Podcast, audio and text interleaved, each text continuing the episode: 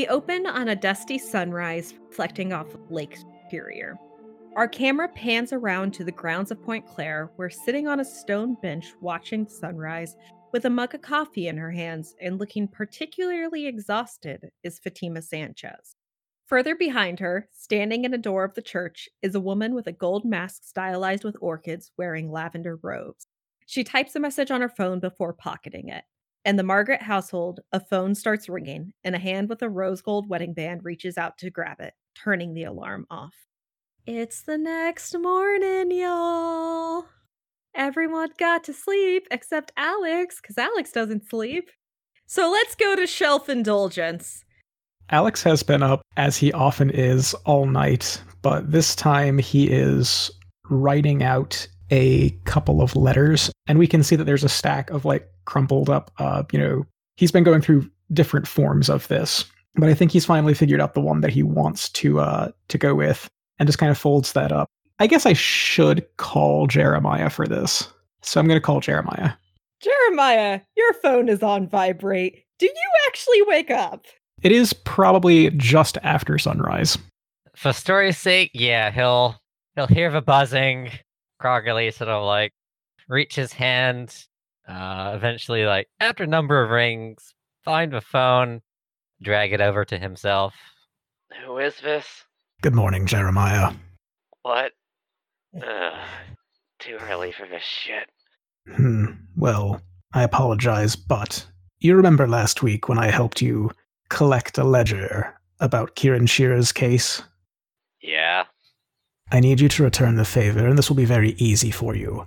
I just need you to call whoever leads your network and tell them that I'll be meeting with them.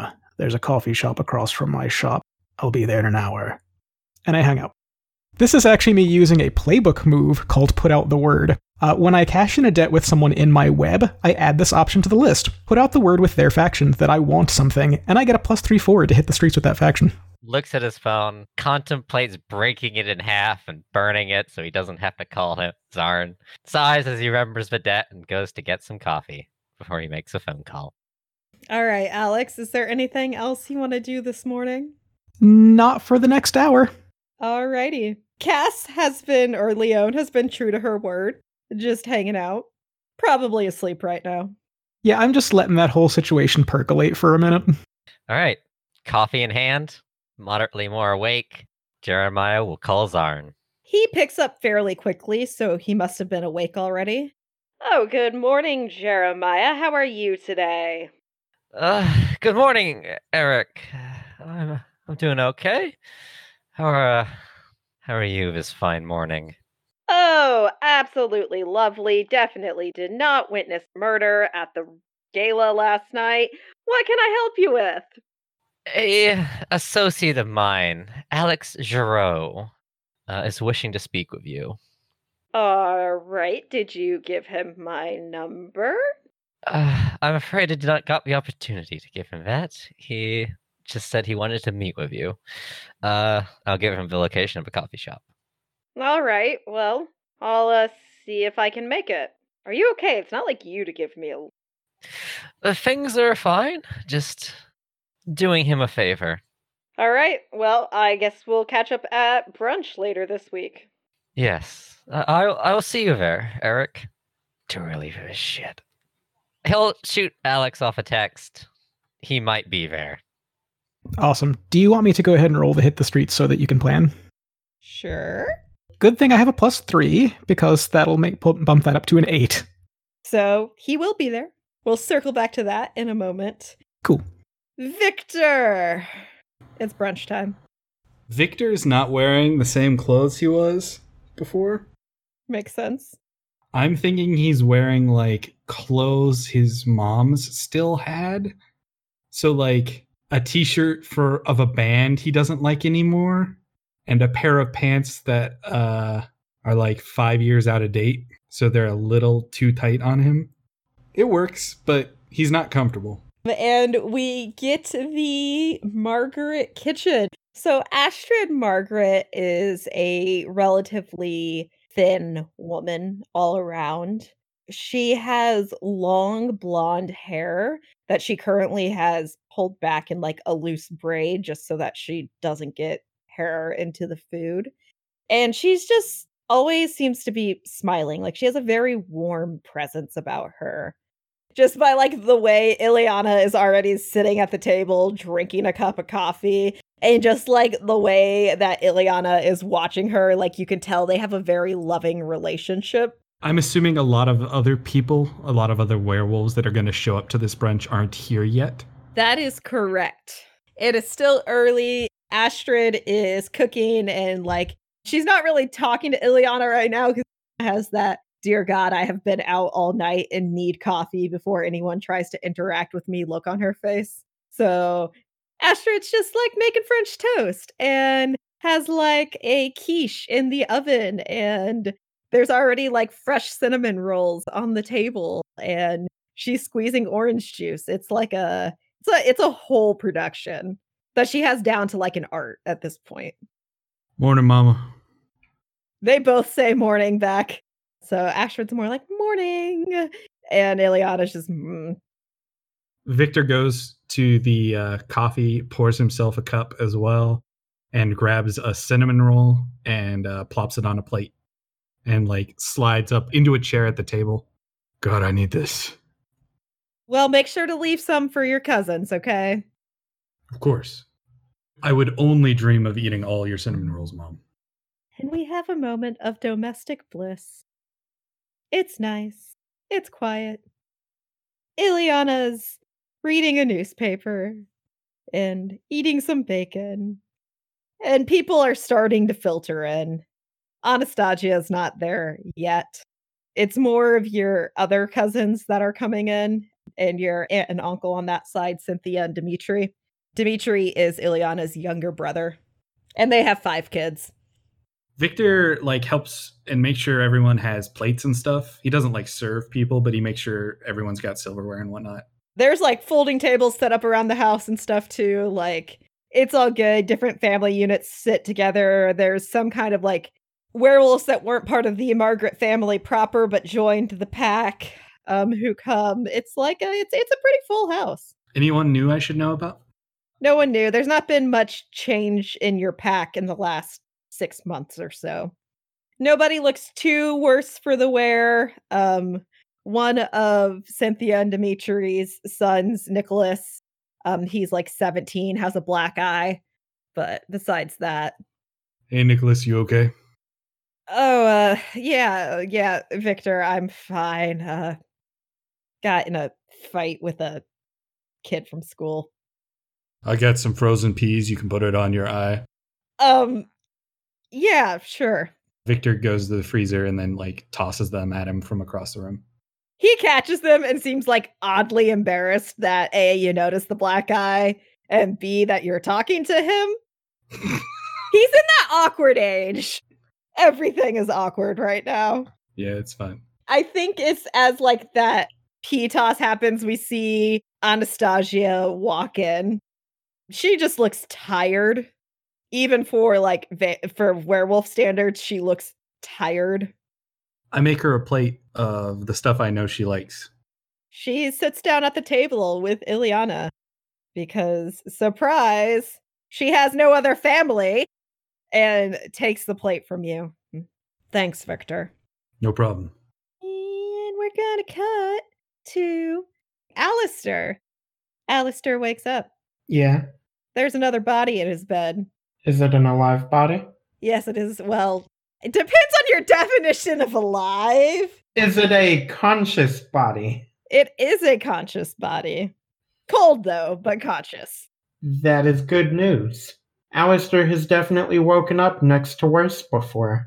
I think we actually get him, like, breathing that sigh of relief.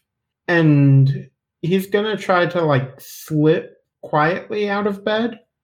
He takes his phone, finally sees that text from Jeremiah, and sends one back saying, Did you have a time in mind? Need to know to prepare. Which is Aleister's nice, subtle way of saying, Get this man out of my house. Jeremiah will get back to you later. That's fair.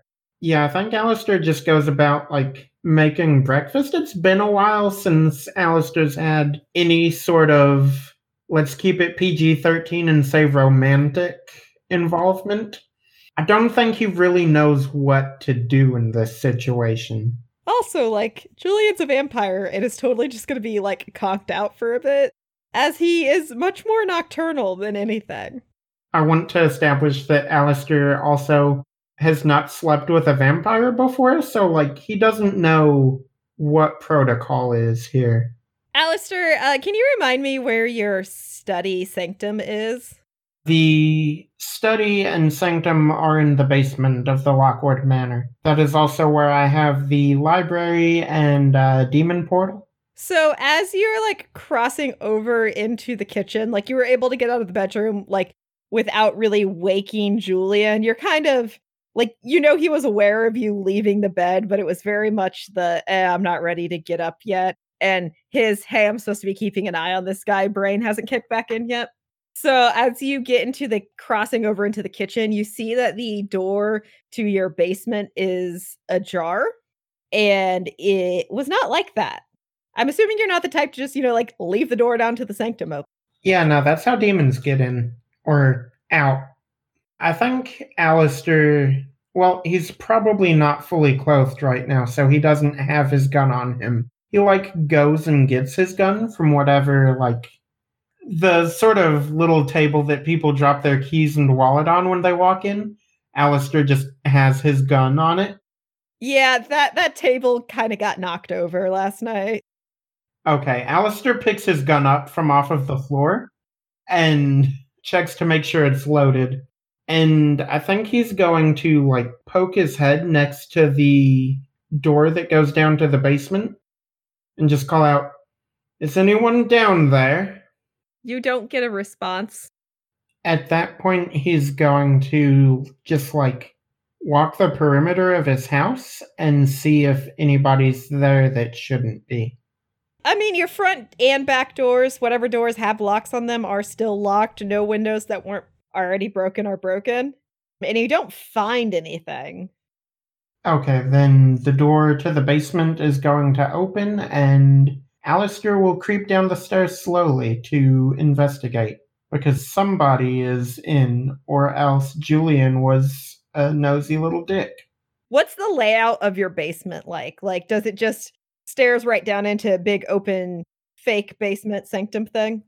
I think it's mostly just like straight down, and then there's like a little curve for like a turn for the last like two or three steps, and then it opens into just like a big open sanctum area. As you are creeping down the stairs, you can see um, a glow that you've come to associate with the demon portal being active. Fuck. Is there anybody in the basement other than me? Um, and as you get down to like be able to see, you see that there is someone standing in the demon portal who is most definitely a demon. Aleister just like points his gun at him and says, Mind telling me what you're doing here? He turns around to like face you, like looks a little almost irate. Well, I was waiting for somebody to come down here, and I guess that's you? Yes. Uh can I put a name to a face here? Sure, please do. Oof. Three. He kind of like holds out a bit of a hand towards you, like he's trying to kind of beckon you to come downstairs or come closer. I think you're the one I'm looking for, though. Um, you're the one who sent two of my lackeys back, aren't you? Can you be a little bit more specific? Uh, chick with snake hair, guy with scorpion tail. Ah, yes, them. Um, how are they doing?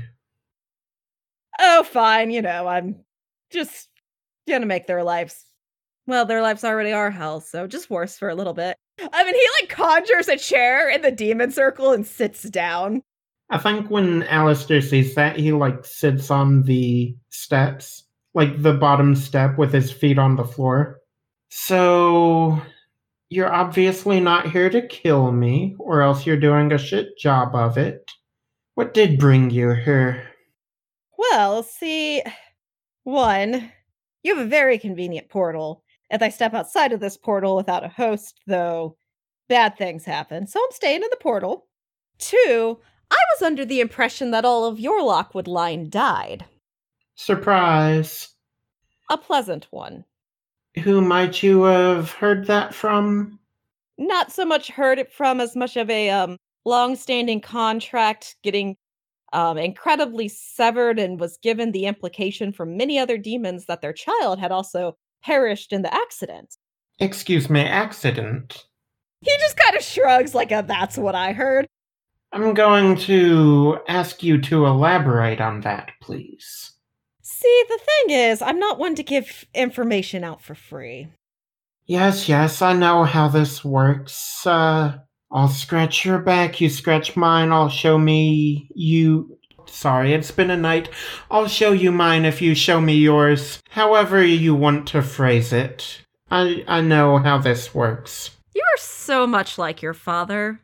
And he just looks genuinely amused by your whole like vent. Yes, so you knew my father, I assume? Oh, and your mother quite well. I'm not even nearly awake enough to unpack the implications of that. Again, what exactly did you hear happened to them? Well, my understanding was that um there was a bit of a accident and he does air quotes by the um extended family if you catch my drift. Your family or mine? Oh, yours of course. I'm petty human politics. Well, that is some interesting information.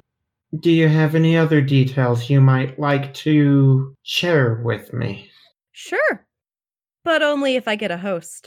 And I imagine somebody who was able to just casually banish two of my minions like that would make a lovely host. And your parents were ever so accommodating to me. I'm not entirely sure I believe that, to be quite honest with you. How about I bring you a host and we call it even? Well, good luck finding somebody who can manage me. And then he just like disappears from the demon portal. Aleister looks over at the mirror that is in his sanctum and says, Dear mother, I believe we have some things to discuss. And on that note, I think we're gonna go see Alix and his coffee date. Alix, do you get there early? Are you walking in right on time? I'm getting there early. I've got the paper. I'm just gonna, you know, catch up on the news, have a coffee. There's an article about the tragic murder or sudden like death. Nobody is totally sure what happened yet of a gentleman by the name of Matthias Freeman. He was attending the gala, Rosalie's gala, when it was tragically his life was cut short. Well, Alix usually attends that thing. Uh, does that name mean anything to him?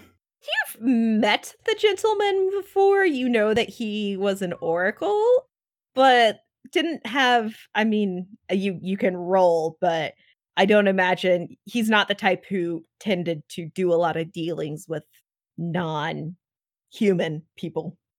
Yeah, that's fine. I, I think they would probably have just been like acquaintances at best. So Yes, like you know, exchange pleasantries.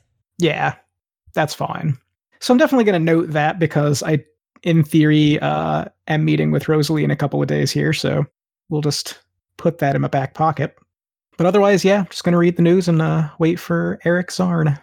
At precisely an hour after you called Jeremiah, a gentleman steps into the coffee shop. But this is Eric Zarn, the uh, leader of the Arcane Network, and he he kind of looks around like he's not sure who exactly he is here meeting.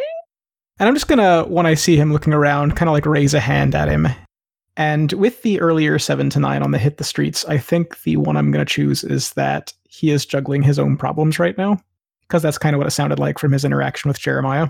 So he sits at the table across from you, doesn't even bother to go get a coffee or anything like that, and holds a hand out to you and goes, uh, Mr. Giraud, I presume? Gonna fold the paper and you know shake his hand. Yes, pleasure to finally meet you. The pleasure is all mine, sir. I'm Eric Zarn, and uh, my colleague Jeremiah told me that you were looking for me. Yes. I've had a few interactions with Jeremiah. He seems quite capable, and I understand that he is part of a wider network. And I've got this envelope kind of sitting on the table that I'm just going to push across. An acquaintance of mine has a complicated history, and I need to know more about it. I suspect that you could assist me in this. He looks at the envelope and then, may I read what's inside or? Oh, of course. And inside is basically uh, what Alix knows about Cassandra DeWitt. Uh, she's been working as a private investigator. She has worked with the Supernatural Society pretty extensively. She was in the custody of the St. Fleur Parish as an orphan uh, until she was kind of kicked out of the system. Basically, just what he has found out over the last couple of days, right? What I'd like to know specifically, if you can, is where she came from and why she was so unceremoniously booted from their system. Like lineage where she came from. If you can. um I I'm this is information I can definitely get for you, sir, but um when do you need it by? It is relatively important, but I understand these things take time. I have a meeting with Rosalie Mercier in, oh, what day is it? Two more days. If I could have it before then, that would be ideal. All right, I might be up against the wire with it, but I should be able to get it to you before then. I would appreciate it. Is there anything else you needed from me today, or? That would be it for now, but hopefully this will lead to a working relationship. Of course. And he takes a business card out of his um like coat pocket and hands it to you. Please contact me directly should you need anything else. Of course. And I'll take it and like slip it into his uh his coat pocket. Well, I appreciate your time, but I do have one more call to make today. I have plenty of my own to make, so and he tips his hat at you as he uh, gets up and leaves relatively quickly. And I'm just gonna, you know, finish my coffee and paper and then go about my next bit of business. All right, who wants to go? Everybody's got stuff going on. So um, I think we catch up with Silk walking out of Theodora's manor. As the door closes, you see inside has been glamored to look like a uh, like a beautiful garden scene, and then the door closes. And then I think Silk is actually heading to the most interesting thing that he knows about right now, which will be Alix and Cass. So, Alix, as you uh, finish up your coffee and newspaper, you see Silk's vehicle pulling up. So, yeah, Alix is going to head over uh, before Silk heads into the shop proper and just sort of wait for him to exit the car. Silk finds a nice parking spot for himself and walks up to Alix. Well, um, have you discovered anything about our uh, new interesting mutual friend? A few things, but I am waiting on word back before I make any moves. Speaking of, I was actually about to pay a visit to one of your people. One of mine? Hmm. It's been a while since I've talked with Roses. Mm, Midnight Roses, yes. Well, if anyone were to know something, then it probably would be her. But she does not uh, work without payment. I'm aware. And do you have something that you could pay her with? Quite possibly. Hmm. Well, let's see. I could go with you and help you with that, or I could go inside and have a chat with Cass. I would rather that Miss DeWitt have a day or two to recover at the moment. If you want to come with me, you're more than welcome to. Hmm. Well, why not? Let's see how you handled Midnight Roses. I'm very curious. Come along then, and I'll uh, motion to Silk's car. Why don't we take yours? Of course. And I'll just hop in the passenger side. Montage of you all driving to Midnight Roses. But yeah, I haven't actually ever interacted with Roses. Would this be the time to put a face to a name to see if we actually have a relationship? Yeah, probably a good idea. Okay, let's do that. That is a three. You oh, Midnight Roses. You've been kind of avoiding her, to be completely honest. It did kind of sound like it, so She seems to be the type to, you know, just let sleeping dogs lie as long as you're not right in her face.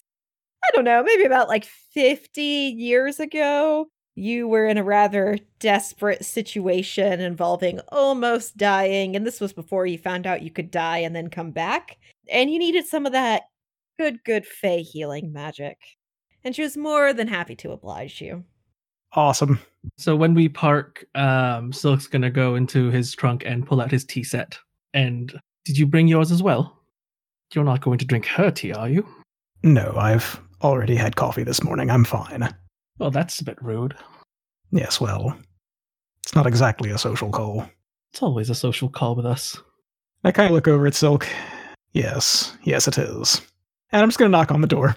It takes a moment or two, and the door opens, and you see Midnight Roses standing there, a broad smile, smile on her face. Oh, Mr. Giraud, I figured it was time for you to be making a house call again. And oh, is that Silk? How are you doing, darling? Silk tips his hat. Lovely. Why don't you both come on in? Yeah, in in we go. Alix is obviously not feeling terribly great about this, but you know, here we are. You owe so many debts in this room. I do. Alix, you died near like the Baltic Sea, right? Or some, you died on a shore. The Black Sea, yes. The room looks normal, but something about the smell in here makes you think of the Black Sea. Oh, he definitely looks uncomfortable. I think uh, he's just gonna hands in his pockets and desperately try not to touch anything. I find myself in a bit of a frustrating situation, and I was considering last night who I could go to to assist me with this, and for the life of me, you were the best option. For the life of you? Oh, I thought you didn't have one of those anymore. Not in the traditional sense, no. If anyone knows more about this city than I do, and I am assured lately that several people do, you, I think, might know best. What do you know about Leon Fleur? She looks very, very surprised to hear you say that name. And she looks at Silk, says, If you don't want to be further in my debt, you might not want to be in the room for this conversation. If I do recall, you're the one who owes me at the moment. Fair. Let me rephrase that. Unless you want me to not owe you, or unless you want to owe me, I'm inclined to have this conversation with our uh, toothy friend here, but this doesn't concern you. And I think once I realize that Roses definitely doesn't want Silk to know this, I'm just going to uh, kind of look over at him. No, I think he needs to hear this. I think if anyone owes you for that, it should be me. I brought him here after all. Fine, very well. Give me a moment, please, gentlemen, and I will be back. And she steps into the back of her apartment. Midnight Rose's apartment transcends dimensions, so you really have no clue where she just stepped. Yeah, it's fine. I think we're gonna go see what Victor's up to while Midnight Roses wrestles the back room. Victor, is there anyone you want to chat with while you're at brunch, or are you just eating and leaving? Victor idly chats with his moms and hangs out with Anastasia as well, since she's at the same table. But I don't really have a conversation in mind that Victor wants to have, just idle chat. Uh, unless one of them wants to bring something up or someone else does, I think Victor's good to leave. Okay. As you're le- like putting your coat on and stuff and about to step out the door, Astrid like stops you to give you a hug. And as she like pulls away, she just kind of like looks at your face for a minute. It's like, oh, my baby boy is getting so old. I'll try to be around before next month, Mom. Um, please do, Victor. I think there's a conversation you and I need to have soon. Uh, all right. Works for me. Brunch is just a bad time for serious conversations. And she smiles, but like it's the smile doesn't totally reach her eyes. Okay. Um, come back around for dinner soon, okay? All right, I'll try to make it happen. And she like pats your cheek and then like heads back in. Go continue facilitating brunch, as is her role. Victor goes to the nearby bus stop. Where is Victor heading? Victor is heading back to Five Points. because he hasn't been there in a while and he's concerned. When you get to five points, you see Silk's car parked somewhere stupidly. Also, a weird car outside of Aleister's house. Hmm.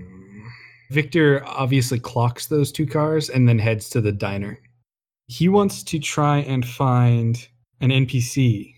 There's a guy, I think, who like hangs around the diner almost all day and notices a lot of what goes on. All right. Um, this is Leslie Long. I'm gonna hit the streets and try to find her because she probably knows what's going on since I've been gone. Mhm. All right, that is an eight. All right. On a hit, they are available and have the stuff. On a seven to nine, choose one. They're either juggling their own problems or whatever you need is more costly than anticipated. I like the idea that Leslie is dealing with her own problems. So you find Leslie at the diner sitting at the end of the counter, a half eaten breakfast that has gone cold and hasn't been touched in a bit in front of her. And you see her like muttering under her breath and like doing that thing where it looks like somebody's rehearsing something. Hey, Leslie. Oh, hi Victor. What's uh what's new? Uh, I was hoping you could tell me that. Mind if I join you? Sure, sit down. It's a free country, I think. Victor kind of smiles at that. That's what they say. Um, I've been out of out of five points for uh, a night. I was wondering if anything had happened that I should know about. Um ye- yeah, yeah. Um I heard something about what is his name? Troy Toby's bodega. Um sorry, I'm I have court later today. Um Yeah. Okay. I'll go check out the bodega. Thanks. Um, if you need anything, feel free to call. a letter as a testament to my character. I'll write you one, but I haven't had gainful employment in over six months. Ah, good point. Well, thanks anyways. I'll see what I can do. I'm gonna head over to that bodega. All right. Jeremiah, what you doing? You got a text from Aleister that's like, please come. Jeremiah is going to show up at Al- Aleister's house unannounced. Gonna walk up to the door and uh, knock. Aleister, are you in the middle of someone or something? I believe I was having a conversation with my dead mom through the magic mirror in my basement. That's right. Or at least attempting to. I don't know if she picks up the mirror phone or not. She does pick up the mirror phone, but before you can ask, you hear the knock on the door. Ah, son of a. Alright, Mom, I'll be right back. I've got some other business to attend to and should probably put some pants on. And Aleister is going to jog up the steps towards the front door. He will open it just a crack to look outside and say, Lord Jeremiah, do you not check your phone? I asked for a warning text. It's common decency. Oh, did I catch you in the middle of something uh, awkward? Oh, I'm terribly sorry. Yes, I'm sure you are. Whatever you see is on you since you didn't send the warning text. And Aleister will open the door. Uh, oh, you uh, think a little uh, adventurous romp is gonna face me? Uh, we've not spent nearly enough time together. I'd imagine it's the first one you've seen in quite some time. Oh, harsh! You are in a bit of a feisty mood this morning, aren't you? You don't know the half of it. Well, I shall endeavor to keep out of your hair if you got things going on. Just point me in the direction of your library, and I can set everything up, get those books banned, and be out of your hair ooh, relatively quickly. Let's say a couple hours. Yes, it's uh down in the basement, just past the demon portal. Ignore the magic mirror, please. Ah, yes. Demon portals and magic mirrors. I do miss your house. Well, I have business of my own down in the basement, so I'll meet you down there after I make myself presentable. All right. Well, Jeremiah's gonna carry his uh scanner, laptop, and head down to the basement. Aleister will go to his bedroom and put some pants on. Is Julian still asleep? Julian is awake because Jeremiah does not knock softly and is kind of amused at how I'm assuming you're a little flustered when you walk in. A little bit, yeah. Yeah, he's just a little amused by that. And oh, our uh, morning booty call's a thing for you as well. Not with him. Unfor well, no, not unfortunately. It's been a morning. Um, are you planning to stick around? It's been a while since I've done all this. I don't know what protocol is. Do you have other things to do today? Well, you invited me into your home. It would be rude of me to leave. So is that like an actual thing, or was that just for the movies? It depends on the vampire. We're getting off topic. I have things to deal with down in my basement if you would like to. Oh, fuck me. That's not the way I wanted to phrase that. I have to go talk to my mother. If you. I mean, help yourself to whatever's in the kitchen. Do you eat food? No. Yes, I figured. Um. He is obviously getting a sadistic level of pleasure out of you stumbling over yourself, and we'll just let you continue to dig yourself into a hole. Just make yourself at home. I'm going to go deal with things. And Aleister will pull on pants and quickly and awkwardly shuffle off down to the basement. All right, down in the basement, Jeremiah, I assume you have safely found the library, unless you accidentally got lost. Nah, no poking around this time. I'm Just going straight to the library. What does Aleister's library look like? I think it's very much set up the same way as a public library. Like he's got the bookshelves lined up and the little like turny, uh, like that little handle that they use to move them along the tracks.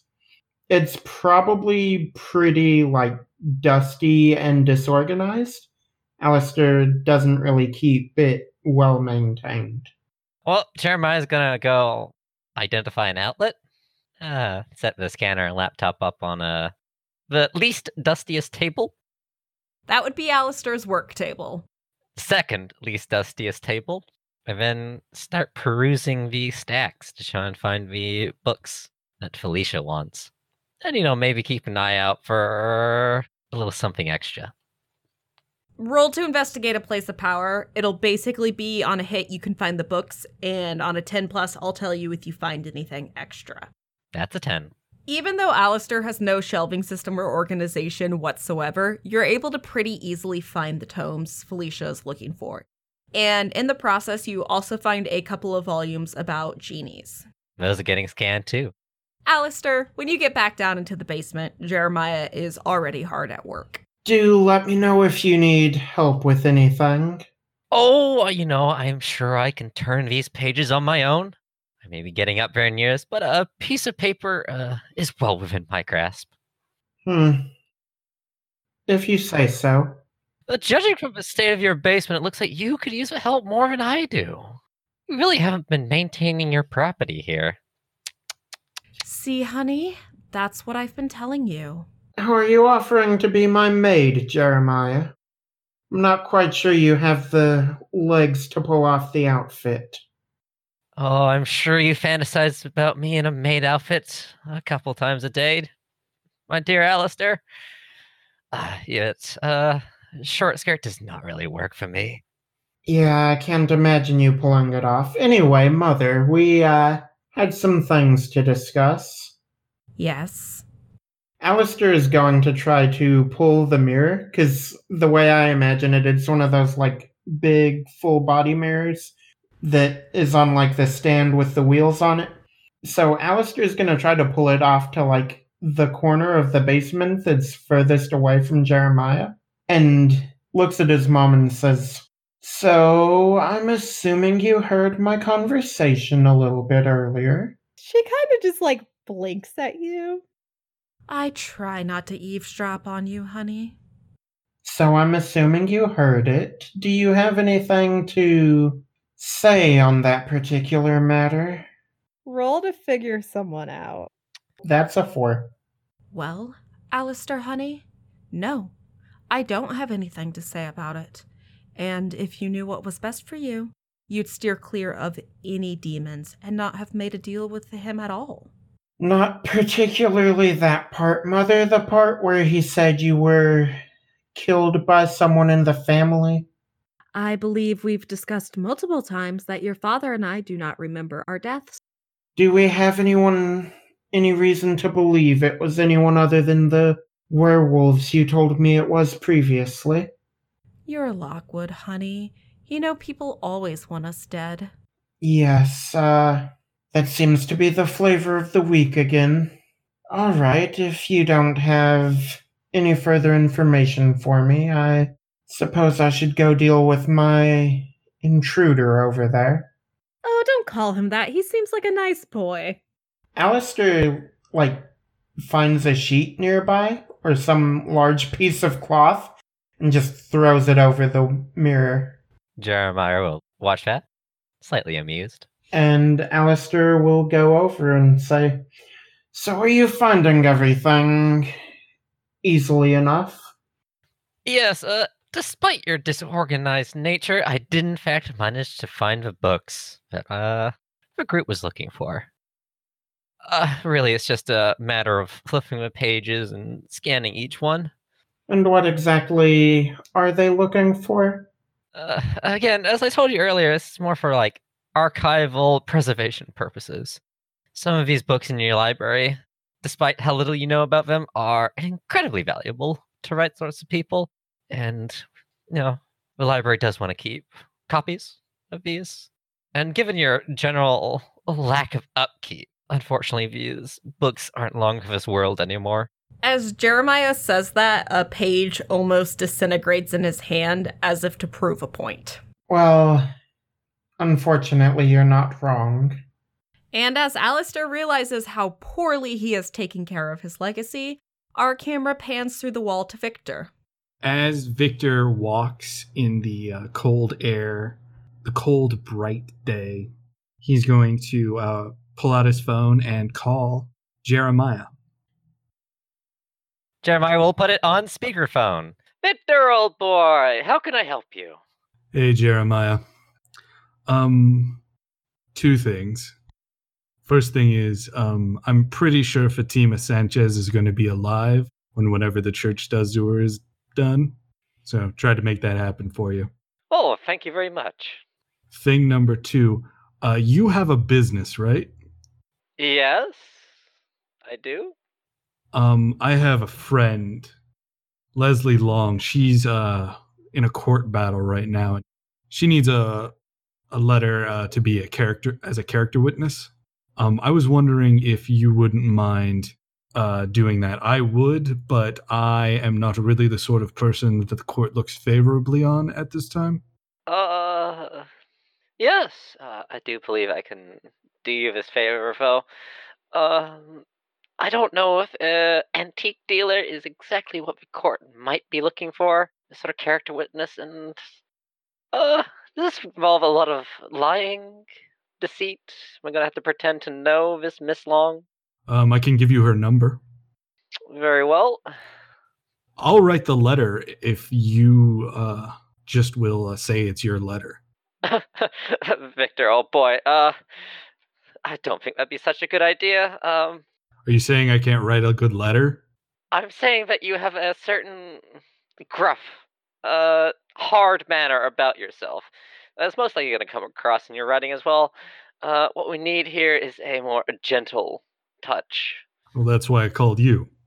Yes, so uh, I'm perfectly capable of writing this letter, recommendation, character witness, whatever. Uh, what's she involved in? I I don't know. I didn't ask. She was very busy and I didn't want to take up any more of her time. If you like, I can get more information and send it to you. Uh, no, just her phone number will be uh fine. I'll reach out to her when I have a free moment. All right. I'll text it to you. Uh, that sounds great, Victor. Take care. Thank you. And then Victor is going to hang up the phone as he approaches that bodega. All right, when you approach the bodega, it is closed and like empty. Can I investigate a place of power to try and figure out what's going on here? Yes, investigate a place of power with night. That is a nine. So as you're looking around at it, you see that um there are like scratch marks in the um doorway frame that look relatively new. Um there's like tire tracks that um you hadn't seen around this area before like a car peeled out. Um, and generally it just seems like somebody was dragged out of this place and they were dragged out fighting. Damn it. Troy got abducted. I'm gonna have to go find him. He sniffs the air a couple times and then starts walking down the street. As Victor is walking down the street, we pan back to Midnight Rose's apartment where she steps back in from the back room with two very old looking leather bound books in her hand, both monogrammed on the front with a K.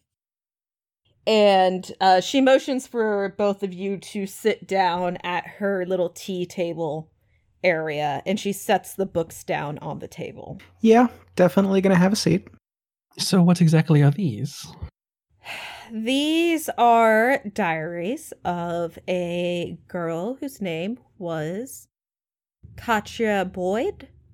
She was one of the daughters of one of the original settling families here um, in St. Fleur, and I just happened to come across them for reasons.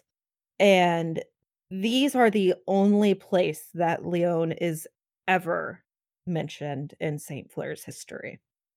And by these, I mean this one.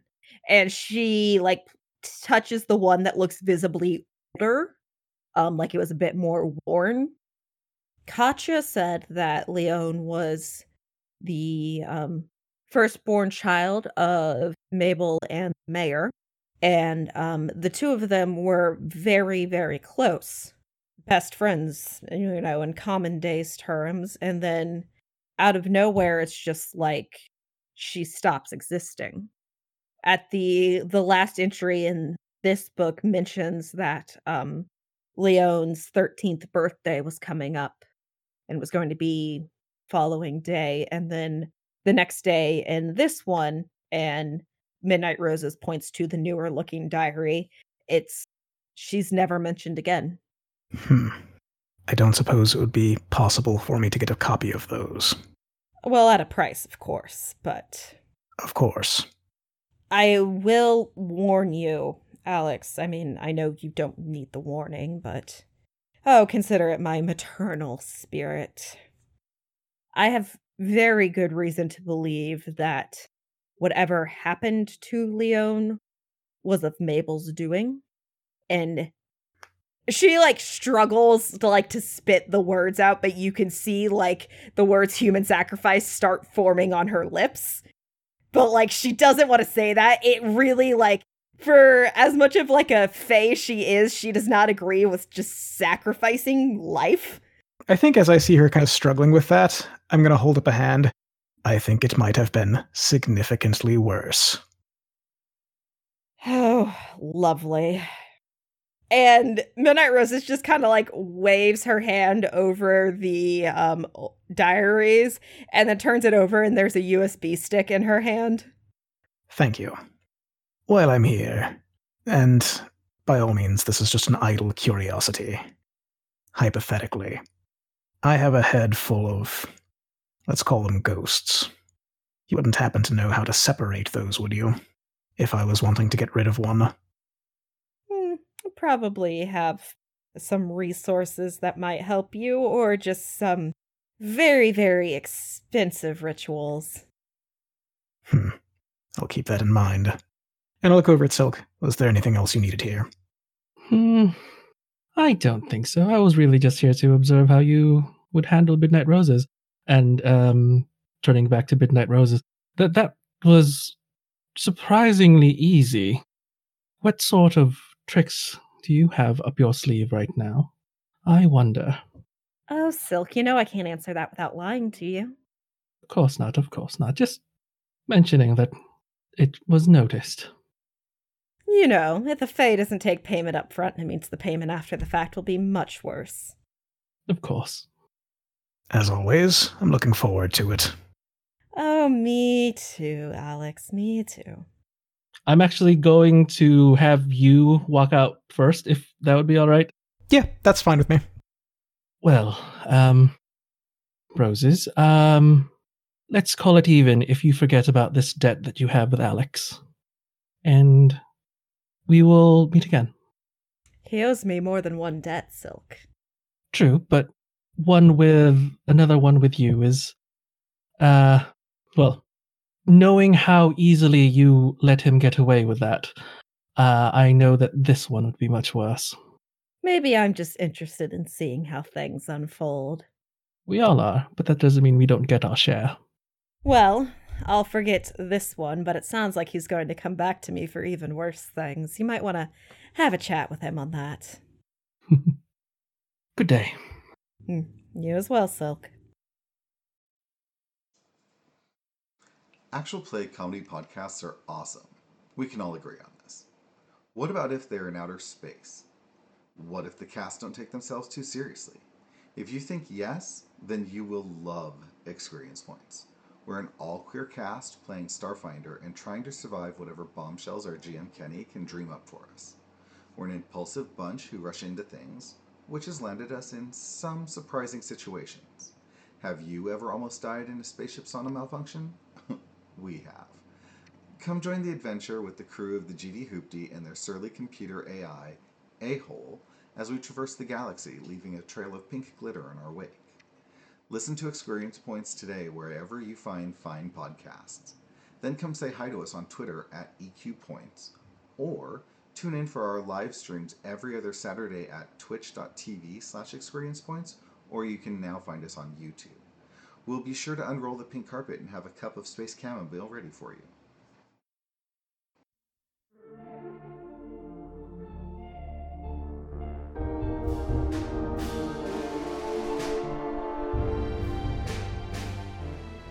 Thank you for listening. If you enjoyed what you heard, make sure to subscribe to us on your preferred podcatcher and follow us on Twitter at St. Fleur Pod. If you want to support the creators who are bringing you this content, consider becoming a patron. You can find us on Patreon at the link in the episode description. Unable to be a patron but still want to support us? Consider leaving us a rating and review on your podcatcher so others can see how much you like what you're hearing. Shadows of St. Fleur is an Urban Shadows actual play podcast emceed and edited by Landon Cornell. You can find him on Twitter at super underscore Landon1. It is part of the Be Gay Roll Dice podcast network, which you can find on Twitter at Be Gay Roll Dice. Aleister, who definitely won't come to regret his decision to deal with demons at all, is voiced and played by Andy. You can find him on Twitter at AndyLion92. Alix, who is getting dangerously in debt with the Fae, is voiced and played by Jeremy. You can find him on Twitter at TayuFace. Silk, who should probably spend some time educating his companions on proper Fae etiquette, is voiced and played by Eric. You can find him on Twitter at PrimeFactorX01. Victor, who most assuredly cannot write a good character witness letter, is voiced and played by Evan. You can find him on Twitter at Nyquist underscore JE. And finally, Jeremiah, who is writing a check with his mouth that he might not be able to cash with his ass, is voiced and played by Matthew. Urban Shadows is a powered by the apocalypse tabletop role playing game written, designed, and developed by Andrew Medeiros and Mark Diaz Truman. It is published by Magpie Games, who you can find at magpiegames.com or on Twitter at magpieofficial. If it's something you're interested in playing, I definitely recommend heading over to Magpie's website, as they do have a wonderful curated play program going on right now, including games of Urban Shadows, and I might be one of the GMs for it. Farewell, dear listener. We'll see you next time you visit St. Fleur.